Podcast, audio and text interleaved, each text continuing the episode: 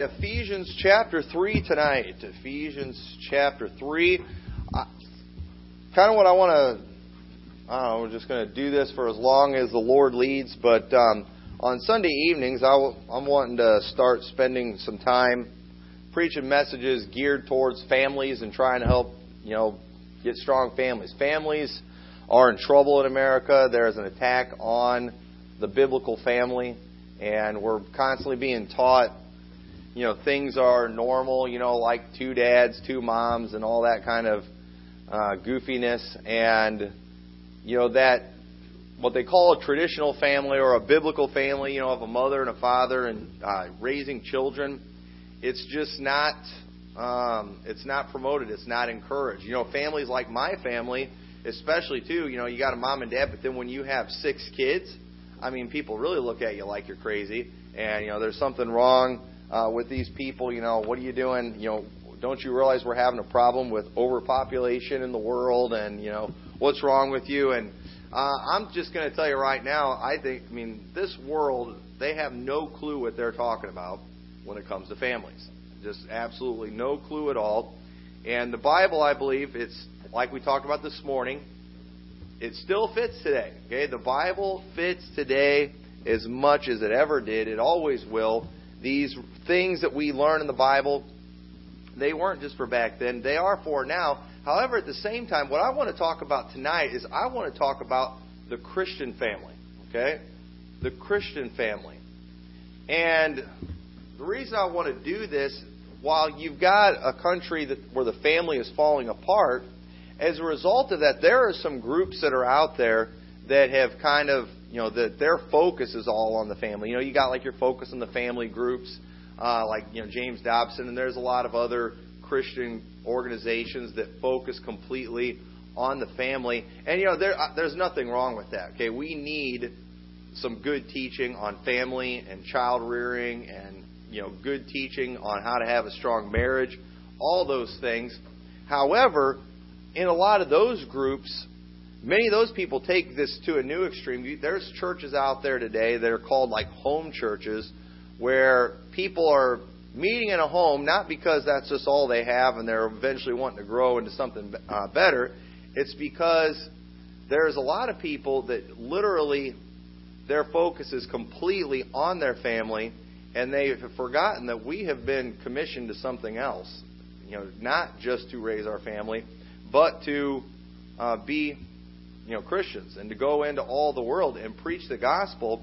And an interesting thing about that, you know, these people too, they love, you know, everything's supposed to be family oriented. I'm looking for a family oriented church. You know, I want to, I want a church where I can go and there's no bad kids there that will influence my kids negatively. You know, I want to go to a church where they don't practice the evils of Sunday school and age segregation and uh, you know all these things and and I'm and these these people are all alike, and they a lot of them they go to a lot of these. Um, they're real big into homeschooling, which I'm not against homeschooling. I homeschool my kids. I think I think it's a great thing. But they go to a lot of these homeschool conferences and things, and they're taught a lot of things about the family that are actually leading them off a cliff. And I believe the reason these people, while if you were to look at some of these families, if you look at this mom and dad and their kids they have, and they usually have quite a few kids, you're gonna you would be like, wow, look at those kids. Man, these kids are well behaved. Man, look how nice these kids are. Look at how polite these kids are. But then something happens. They grow up and they just turn into devils. I mean, and it's like, what happened? These people were so strict. They seem to be doing everything right.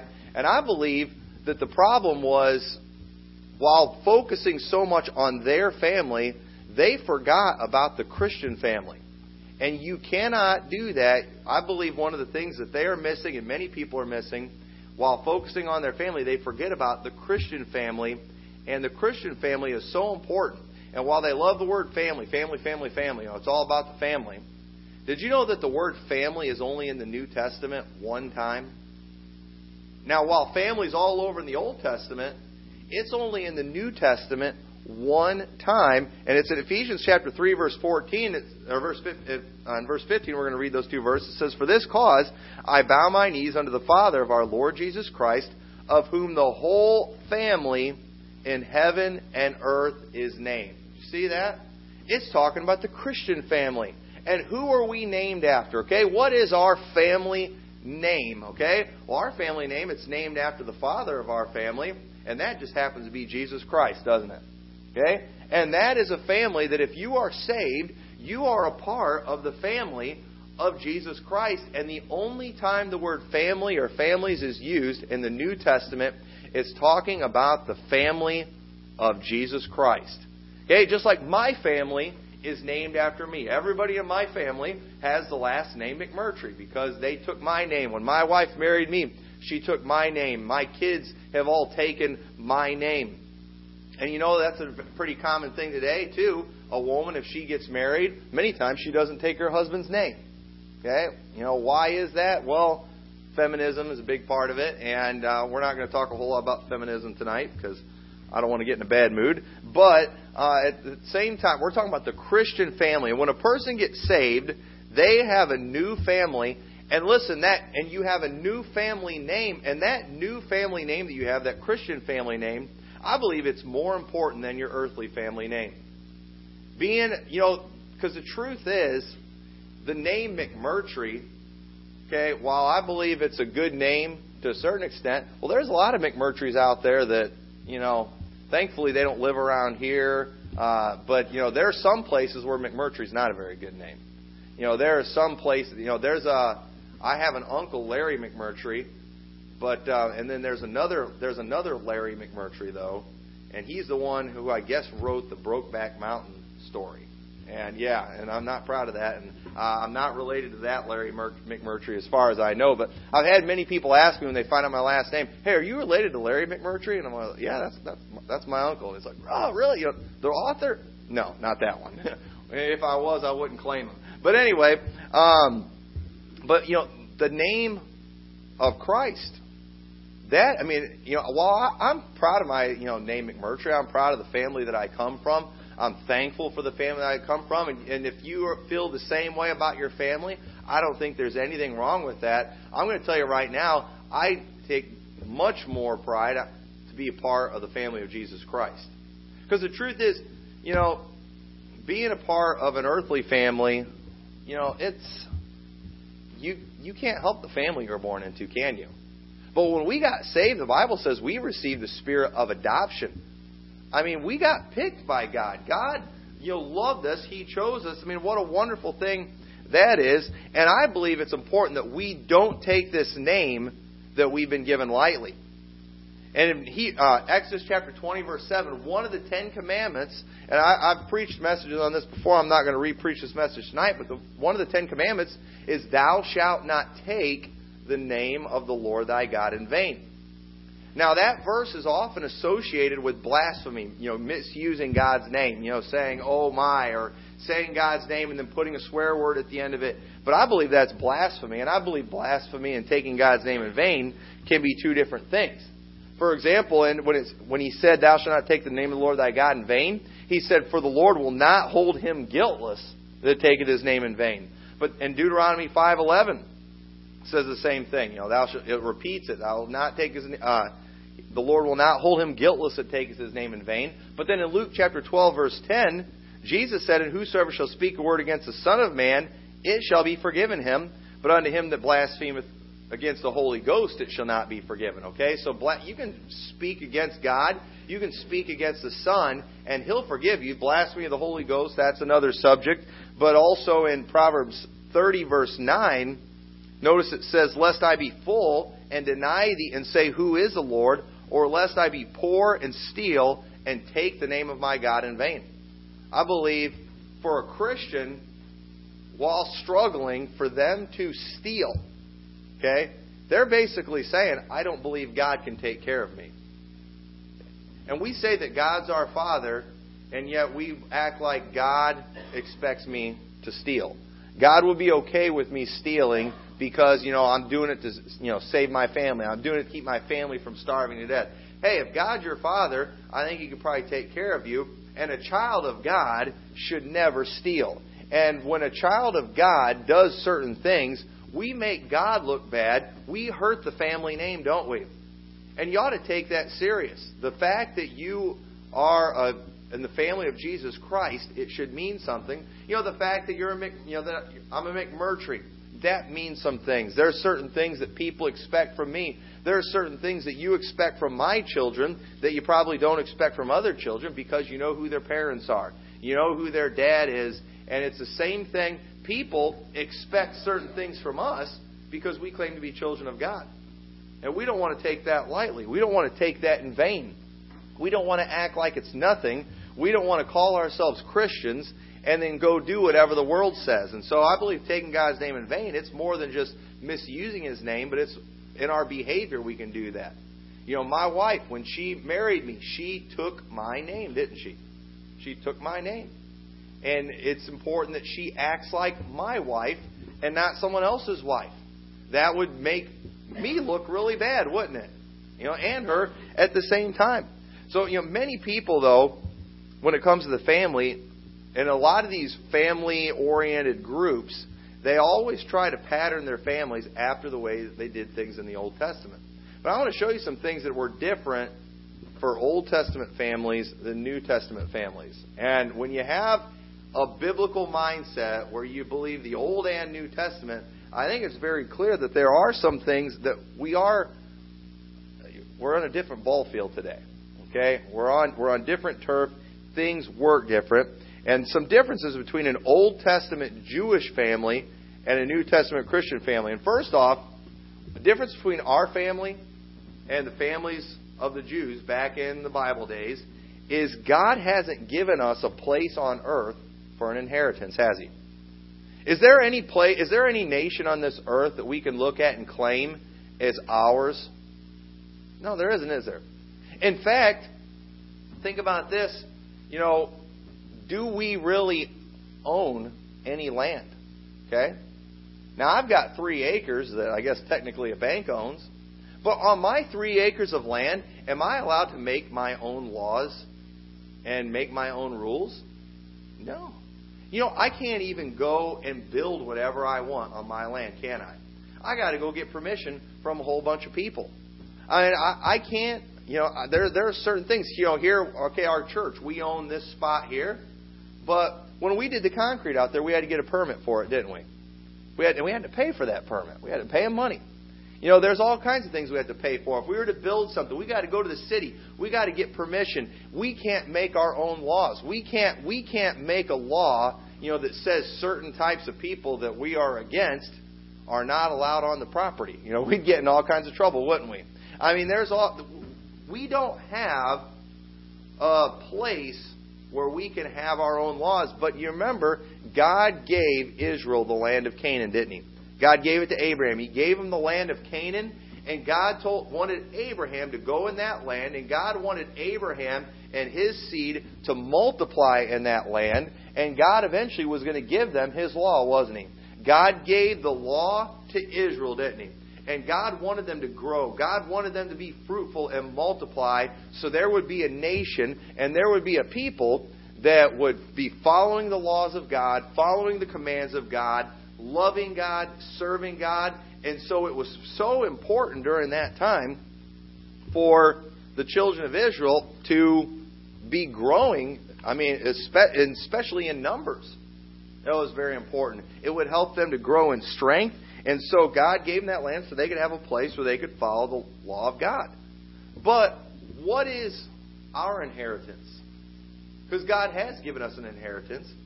God has given us a land. He's given us a country. And does anybody know where that's at? Kingdom of heaven. Hebrews chapter 11, verse 13, after it goes through that hall of faith and it names off all these people, like Abraham, it says, These all died in faith, not having received the promises, but having seen them afar off, and were persuaded of them, and embraced them, and confessed that they were strangers and pilgrims on the earth. For they that say such things declare plainly that they seek a country. And truly, if they had been mindful of that country from whence they came out, they might have had opportunity to have returned. But now they desire a better country, that is, an heavenly, wherefore God is not ashamed to be called their God, for he hath prepared for them a city. So you see, we're not here, we're not trying to find a geographical location where we can go and I can have 20 kids and they can have 20 kids and we'll become this mighty people of great number that nobody wants to mess with. Okay? That's not what God's called us to do. But God has called us to grow our family, hasn't He? And how do we grow our family? We go into all the world, we preach the gospel to every creature. We go wherever we can. And just like back in those days, we are strangers and pilgrims on this world. We don't really belong. We don't own anything. We don't have anything in this world of real importance. We can't make our own laws. We can't have our own type of government that we want. We, we're, but we're, we're here and we're supposed to be winning as many people to Christ as we possibly can. We should be being fruitful and multiplying. I'm not telling you not to go have kids. We'll get into that later. But at the same time, as believers, as New Testament Christians, as a part of the New Testament family of Jesus Christ, our focus, our goal is to be growing in number, and we do that by winning people to Christ. And back then, they didn't do that. They didn't have soul winning back then. Abraham didn't go out soul winning. Abraham tried having kids. And back then, too, man, it was a curse for a woman if she wasn't able to bear children.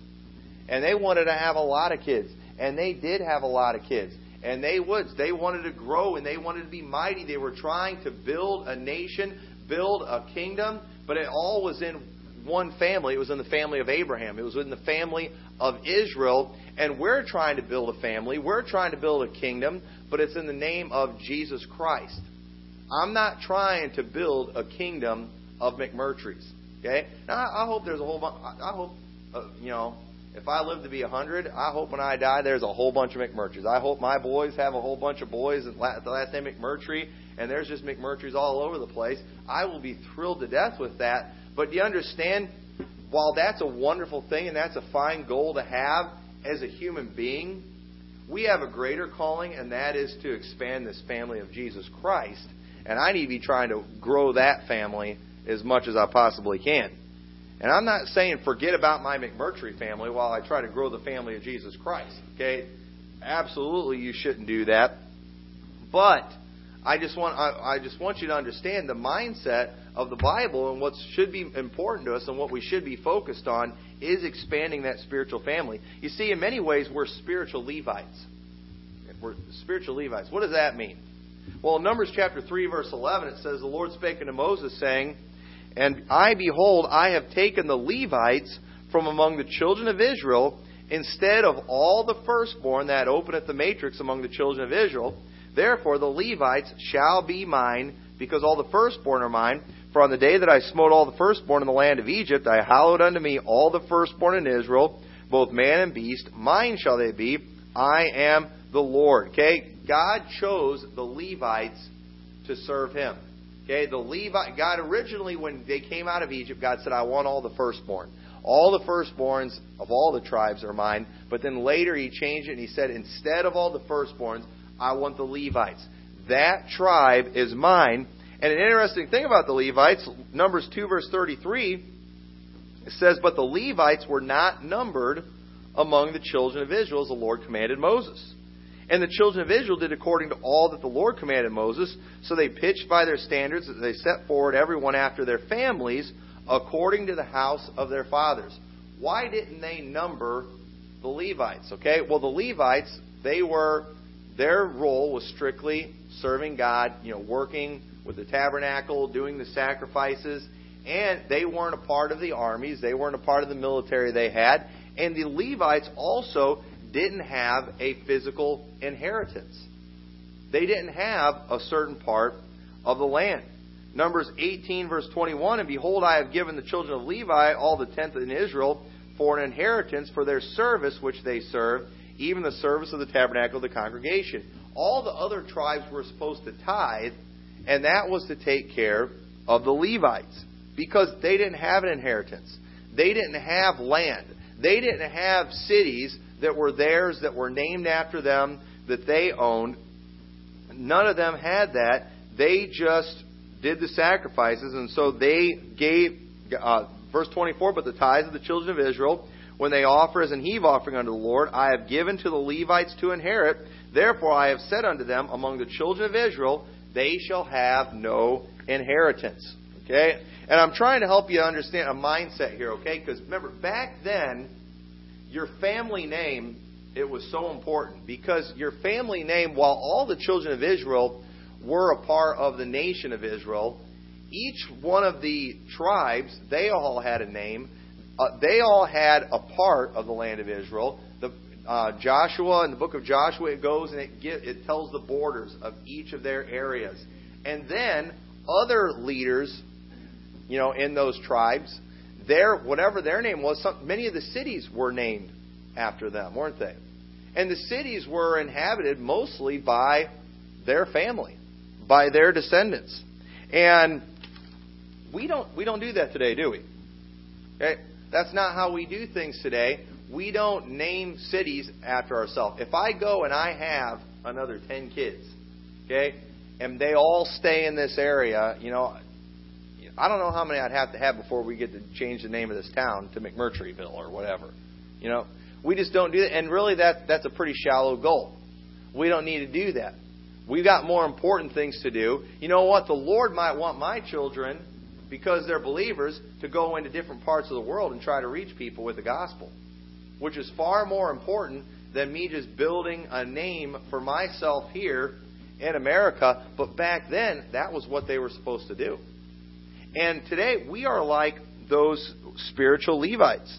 Verse Revelation 1 5, and from Jesus Christ, who is the faithful witness and the first begotten of the dead, and the prince of the kings of the earth, unto him who loved us and washed us from our sins in his own blood, and hath made us kings and priests unto God and his Father. To him be glory and dominion forever. That's one of the reasons we don't have an inheritance in this world. We're one of his priests now. We're just we just serve him. We're trying to build the kingdom of God. We're trying to win people to Christ, and I believe that that is that should be our priority. Hebrews 4:16 says, "Let us therefore come boldly unto the throne of grace, that we may obtain mercy and find grace to help in time of need. He said that in Hebrews. You know, the Hebrews understood the significance of approaching the throne of grace. Okay, that was something only the Levites can do. But all of us, if you're saved today, we can approach God at any time. We can go to God in prayer at any time without the without a high priest, an earthly high priest. We have Jesus Christ as our high priest. We, in a sense, are spiritual Levites, and so uh, we, we, need, we need to understand that we are like them. We don't have an inheritance in this world. We're not trying to grow a name for ourselves in this world. We are trying to expand the family of Jesus Christ. We've not been commissioned to grow our family name, but to grow the family of God. Okay? We have the Great Commission in the New Testament to go into all the world and preach the gospel to every creature. He didn't command us to just go and all right, folks, we need to build the kingdom of God, so we need you all to go find places to live where you can grow your families and you know live in a compound somewhere, you know, like some of these cults do out west, where you know you have you know ten wives and forty kids, and you know just. I mean, you know about the, you know those groups that are like that, and there's a lot of people that are like that. There's a lot of Christian people that they get so focused on their family, they literally move out. They like to move out into the middle of nowhere somewhere where they can kind of go live on a farm. They can kind of live off the grid and stuff. And you know, I understand the excitement in doing that. You know, because you know, as this world gets going crazy, it's like people become less and less appealing to me, and living off the grid sounds pretty good. And but at the same time, I've got a job to do. And how am I going to win people to Christ if I'm off, you know, living out in the middle of nowhere just focusing on my family. I'm not going to be able to win people to Christ. We need God God needs us to be around people. He needs us to, you know, live in neighborhoods with lost people so we can be a light to them. How are we going to be a light if we're living out, you know, in Podunk Collar, you know, Wyoming or something? I it's we're not we're not going to be very effective, are we? And we've been called to grow the family of God, not to grow our family name. Numbers chapter 27. And once again, people, they, they like to use Old Testament examples, but I'm trying to show it was it was different back then. God was trying to raise a nation back then that could have his laws. He, he did commission them to do that. He told them over and over again in the Old Testament, you know, be fruitful and multiply. He wanted them to grow their families. He wanted them to teach them the right way. One of the reasons God chose Abraham is he knew Abraham would teach his children the right way. Okay? He didn't choose Abraham because he knew Abraham would be a good soul winner and he'd go and win a bunch of people to God. No, that wasn't what he was called to do. He was called to grow his family, but we've been called for something different. And, it, and I'm not going to take time to read all this, but if you go in Numbers chapter 27, verse 1, uh, says, Then came the daughters of Zelophehad, the son of Hepher, the son of Gilead, the son of Machir, the son of Manasseh. So he's from the tribe of Manasseh, and Manasseh was a son of Joseph of the families of Manasseh, the son of Joseph, and these are the names of his daughters Mahlah, Noah, Hoglah, Milcah, and Tirzah. How'd you like to have a name Hoglah? Especially as a girl. Can you imagine what that poor girl would go through today? But anyway, but they went, and basically they went before Moses because their father didn't have any sons. And it was important that there was a city that his name was not forgotten but he didn't have any sons. And so they went and asked if they could have an inheritance if they could have some land in the name of their father. And if you read it, uh, you know, Moses went and talked to God about it, and he said it'd be okay, but they needed to marry men that were from the same tribe, that were from the tribe of Manasseh, and they did. They married men, and then they went and they had kids, and they raised up uh, a family or a city in the name of Zelophehad. Okay? That was important back then. But is that what we're supposed to do? Does anybody in here think that it, God wants there to be, you know, a Stellmacherville or you know, Robinette, you know, Ville or whatever? Is that what we're trying to do today? Is that what, is there any indication in the New Testament that we are I mean, we are supposed to be just expanding our physical family so we can get our name out there and eventually, you know what, maybe even, you know, has God picked a family? Is there a family in the world today that's supposed to have a geographical location where they're supposed to be, you know, building a name for themselves? And many Christians will say, yes, yeah, it's called Israel. You know, they've got a land. No, they, yeah, we know better than that around here. Okay, we know we know better than that. But listen, it, there was you can see what God was trying to do then, and that's not what we're doing now. We are not trying to raise a nation for ourselves. That is not our job as Christians. We're supposed to be growing the family name, but we're talking about our spiritual family. And that is, and go to Philemon chapter 1, verse 10. This is interesting. Philemon chapter 1 and verse 10. This is Paul talking, and he says, I beseech thee for my son, Onesimus. Wait a minute, where did Paul get a son? Paul was never married. He said, I beseech you for my son Onesimus, whom I have begotten in my bonds. Wait a minute.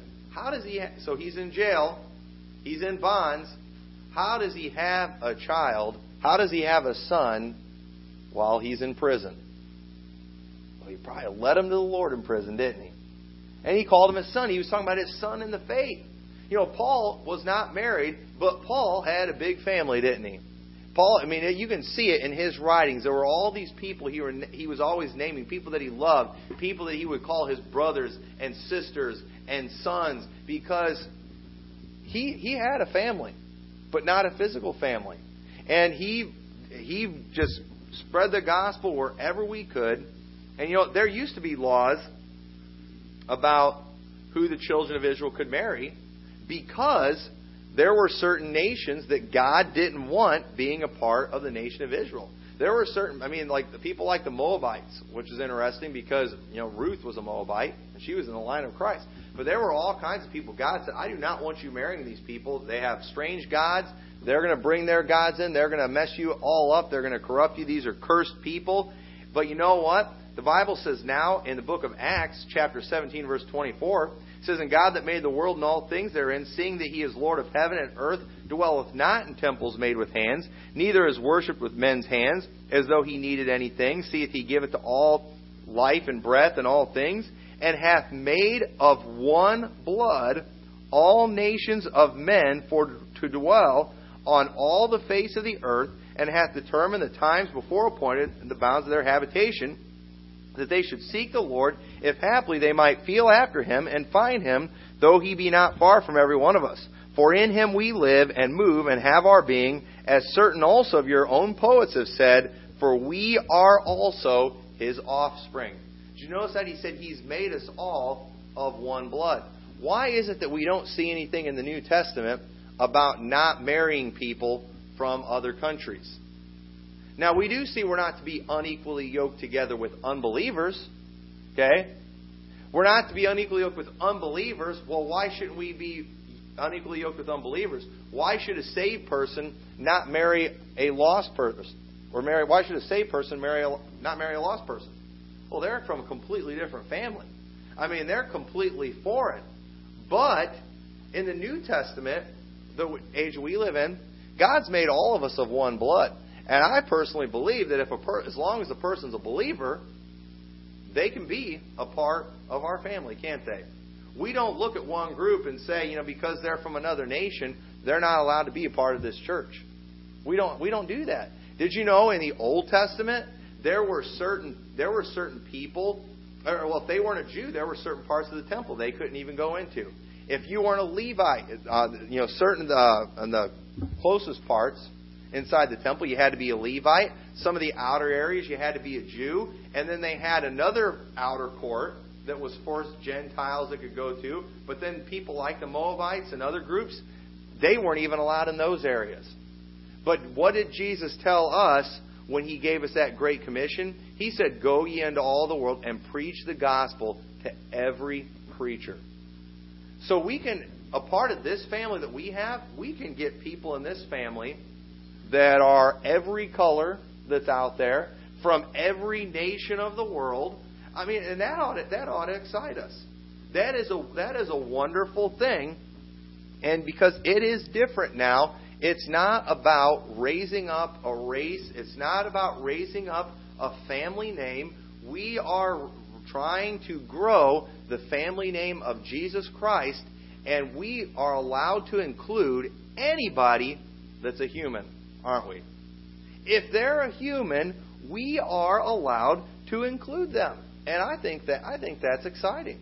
I mean, we do we have brothers and sisters in Christ all over this world in other countries, people that don't look like us, people that talk in a different language than we do.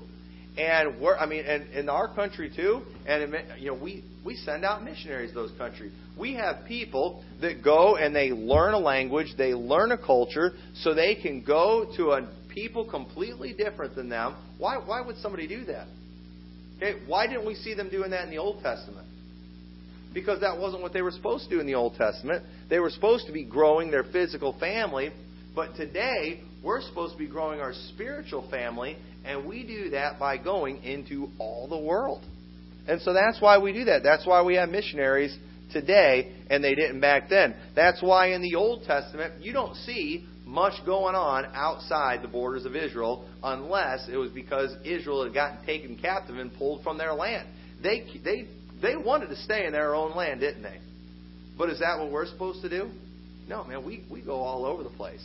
I mean, Christians, we go places where we're not even wanted. We've got missionaries that go places where it's not even legal for them to go. But they go anyway. And they go in secret. Why? Because they're trying to grow the family of Christ. And that is the most important thing we can do. It's the most, it's, it, it's the most exciting thing. And the truth is, the highest calling for anybody. A lot of these family groups, okay, and I, I'm all for the. Fa- I said I'm all for family, and as I preach on this, you're gonna you're gonna see just how traditional I am on family and everything, but I'm telling you, we've got to make sure we keep our priorities in line. And one of the things that's often said, and they always like to say this to girls especially, and you know what? It's just it's not biblically accurate. They always like to tell girls God's highest calling for you is to be a wife and a mother. Okay? Now listen, that is wonderful for a girl to be a wife and a mother. I know uh, feminism has made that look bad. Feminism has brought women down so much it's not even funny. But listen, if your God's highest calling is for you to be in the will of God, and in the New Testament we see some things that goes against that. But look at 1 Corinthians chapter 7 verse 27. 1 Corinthians chapter 7 and verse 27. Look what it says. It says, "Art thou bound unto a wife? Seek not to be loosed." Okay? In other words, if you're married, don't try to get unmarried. I'm about to tell you all something here that can I'm going to tell you all something that's going to be able to help you to be a better Christian, a better servant of God, okay? But listen, if you are married, don't don't shoot for this, folks. Okay? If you're married, don't shoot for this. If you're bound to a wife, don't seek to be loose. If you're loose from a wife, seek not a wife. He said, if you're not married, don't seek to be married. And if thou marry, thou hast not sinned. Okay, if you do get if you do end up getting married, you're not a sinner because you got married. Okay, you young men, young ladies, you know, if you get married, you didn't sin. But look what it says. Um, it says, Thou hast not sinned, and if a virgin marry, she hath not sinned. Nevertheless, such shall have trouble in the flesh, but I spare you. But this I say, brethren, that the time is short. It remaineth that both they that have wives be as though that they had none, and they that weep as though they wept not, and they that rejoice as though they rejoice not, and they that buy as though they possess not, and they that use this world as not abusing it, for the fashion of this world passeth away. But I would have you without carefulness, he that is unmarried careth for the things that belong to the Lord, how he may please the Lord. Okay? A person who does not have a family, they're going to have more time to serve the Lord, aren't they? They're going to have a greater ability to serve the Lord, especially, too, if it's at a time of persecution, like they were often in. I mean, you know, one of the things, you know, you, I might not be scared for myself dying, but I'd be worried about my family. I don't want my kids to grow up without a father. I don't want my wife to be without a husband. But a person who's single, they don't have to worry about that. Verse 33 But he that marrieth is married careth for the things that are of the world, how he may please his wife. You know, guys, we always got to make sure our wives are happy. You know, I mean, all husbands, man, we're just ready to serve God. We're ready to charge, you know, hell with uh, squirt gun. You know, we're ready, to, but then you know we got we got to make sure we keep the wives happy. You know, right? and you know, I, I'm I'm exaggerating a little bit, picking on the women, but it says there is a difference also between a wife and a virgin. The unmarried woman careth for the things of the Lord, that she may be holy both in body and in spirit. But she that is married careth for the things of the world, how she may please her husband. So the wives have the same problems that we do. You know, they got to worry about pleasing the husband. And this I speak for your own profit, not that I may cast a snare upon you, but for that which is comely, that ye may be attend upon the Lord without distraction. But if any man thinketh that he behaveth himself uncomely toward his virgin, if she pass the flower of her age and need so require, let him do what he will. He sinneth not. Let them marry. Nevertheless, he that standeth steadfast in his heart, having no necessity, but hath power over his own will, and hath so decreed in his heart that he will keep his virgin, doeth well. So then he that giveth her in marriage doeth well, but he that giveth her not in marriage doeth better. The wife is bound by the law as long as her husband liveth, but if her husband be dead, she is at liberty to be married to whom she will, only in the Lord, but she is happier if she so abide after my judgment, and I think also that I have the Spirit of God. So basically, what all's been said here, Paul is saying if a man has a daughter and he does not, and he gives her away in marriage, he he's, you haven't sinned. You're, in fact, you're doing good. But if you do not give your daughter a marriage and she just serves the Lord all her life, you've done better. He says, and he's like, this is how I feel about it. But he said, I believe I have the Spirit of God. And he was under the inspiration of the Holy Ghost when he wrote this. So understand, even for a female, the highest calling is not to be a wife and mother, it can be to be a servant of God. And unfortunately, most parents, they hate the thought of that. Oh man, I can't allow my wife to grow up without ever getting married and having children. Hey, listen, if that's what God calls her to do, then that's a wonder that's wonderful.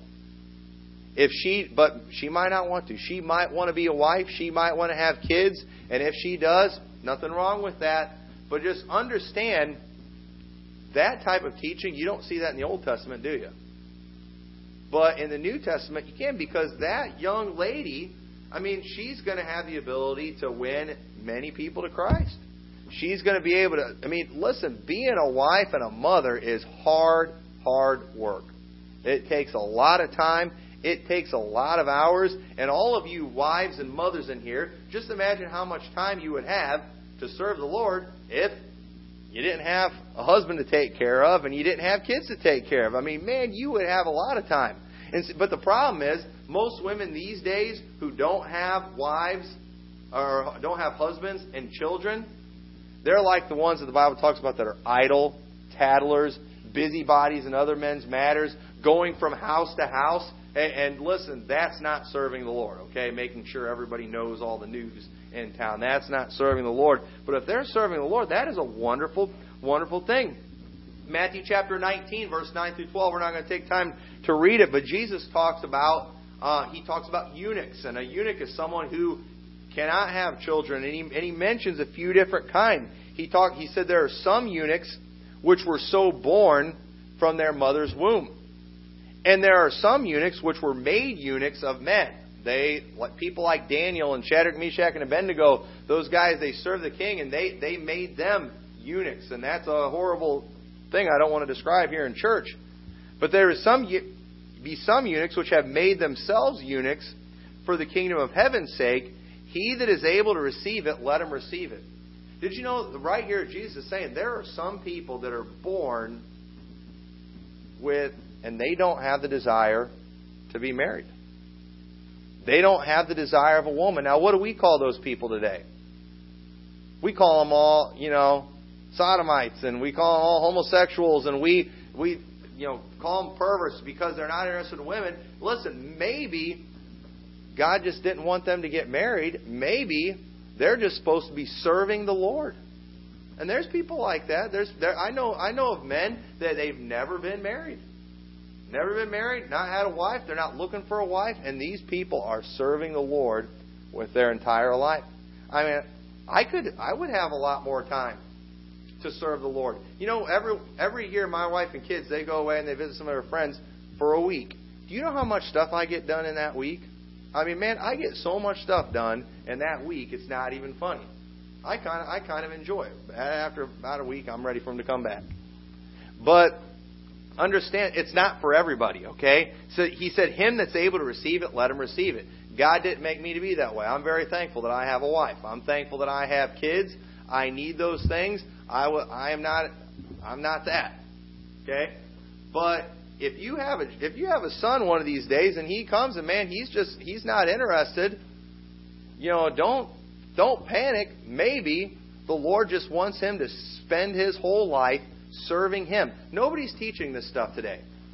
Nobody's teaching this stuff, and we need to understand that you know serving the Lord is a wonderful privilege. Oh, but you know he needs to get married and have kids so I have grandkids and he can build my family name.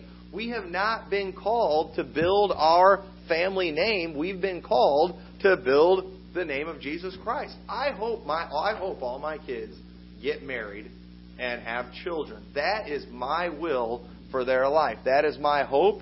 I want to have I want to have grandkids. I want there to be a bunch of you know McMurtry. I, I you know especially the boys because their those grandkids' last name are going to be McMurtry. I want there to be a bunch of McMurtrys, and there's nothing wrong with that. But understand, I want them to be in God's will more than anything else.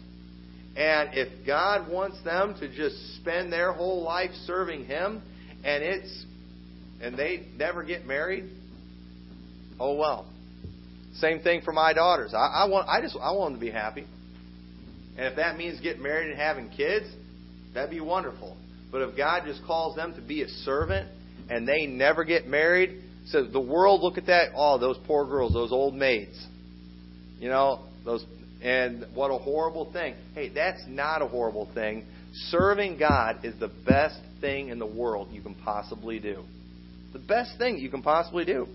And the key to being great We see it's not being the leader, it's not being the head of this big family. We see in the Bible that the way to be the greatest is to be the servant. See, Jesus' disciples were constantly fighting over who was going to be the greatest. You know, who's going to be the greatest in the kingdom of heaven? It was all about, you know, who I can be, what, you know, getting my name way up there, being high up in the ranks. But Jesus said the way to be the greatest is to be the servant. And so, but most people, they're not thinking about that.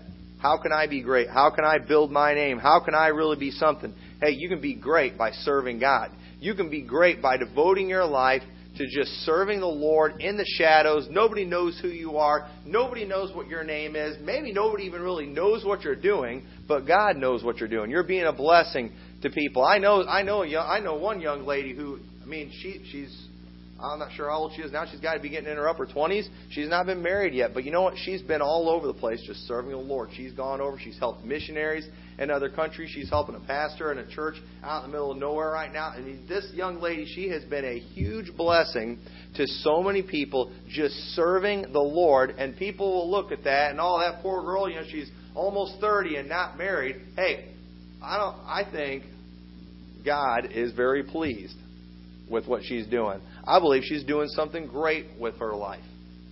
And I, I believe that, you know, she ought to be proud, and her parents are very proud. They're very proud of her, and rightfully so. And I'm telling you, we need to get our heads screwed on straight with this. We should be working to build the kingdom of God, not our own kingdom. Seek ye first the kingdom of God and his righteousness. That comes first. I want everybody to have a good family. I want to have a good family.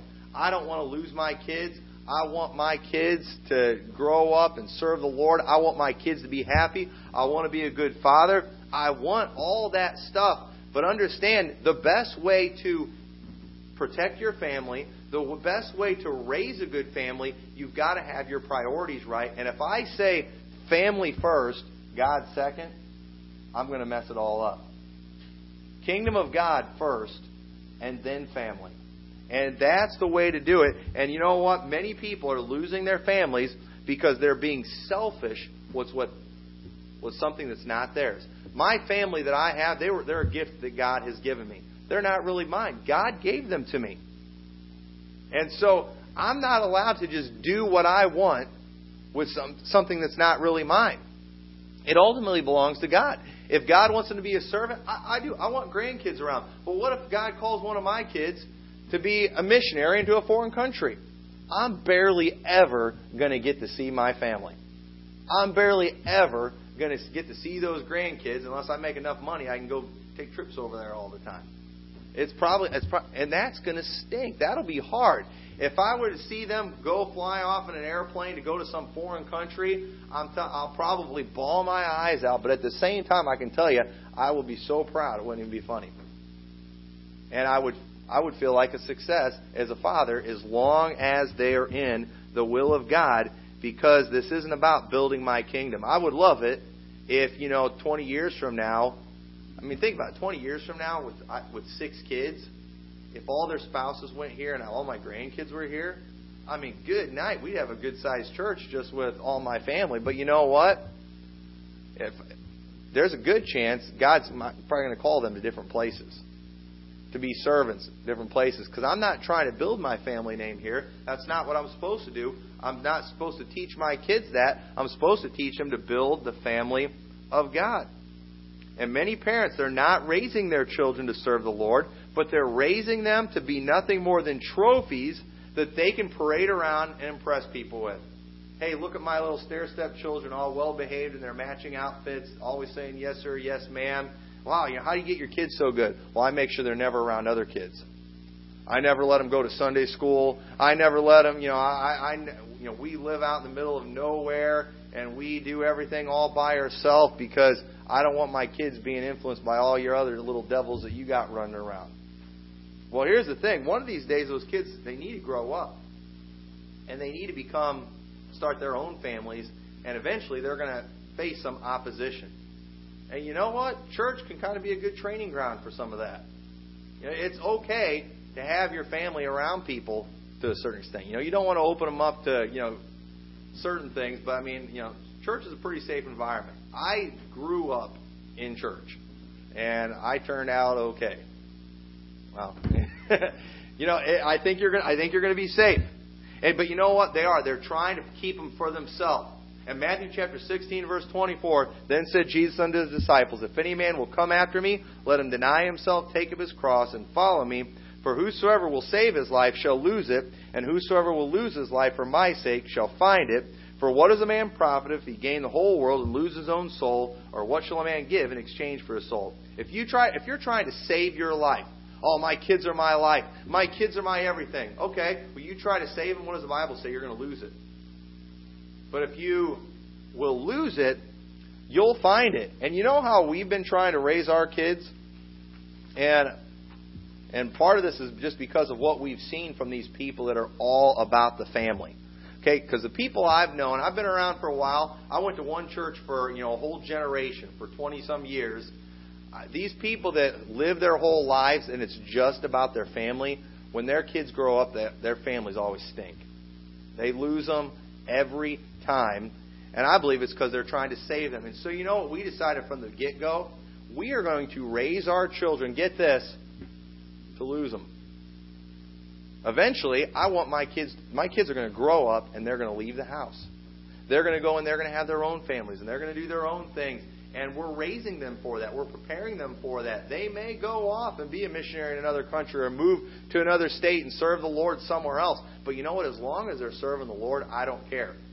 You know what? We when we had all our children, we had dedications for them. We gave them back to the Lord. Lord, you gave them us. We're going to serve that. We're going to we're going to train them according to your word. But I want my children to serve the Lord, and that might mean they go somewhere else. That might mean I lose them in a, in a sense. But you know what? I believe that that's the way that you will actually get to keep them. And so you need to do that. The Christian family, okay? In here today, we are the Christian family. And that is the most important family. That's the one we are trying to grow. That's the one we are trying to strengthen. And don't get your priorities wrong when it comes to families. The word family is only in the New Testament one time talking about the family of Jesus Christ. And you are not doing your family any service at all by neglecting the family of God for them you will ultimately hurt them. Don't do that. So, with that, let's all stand together.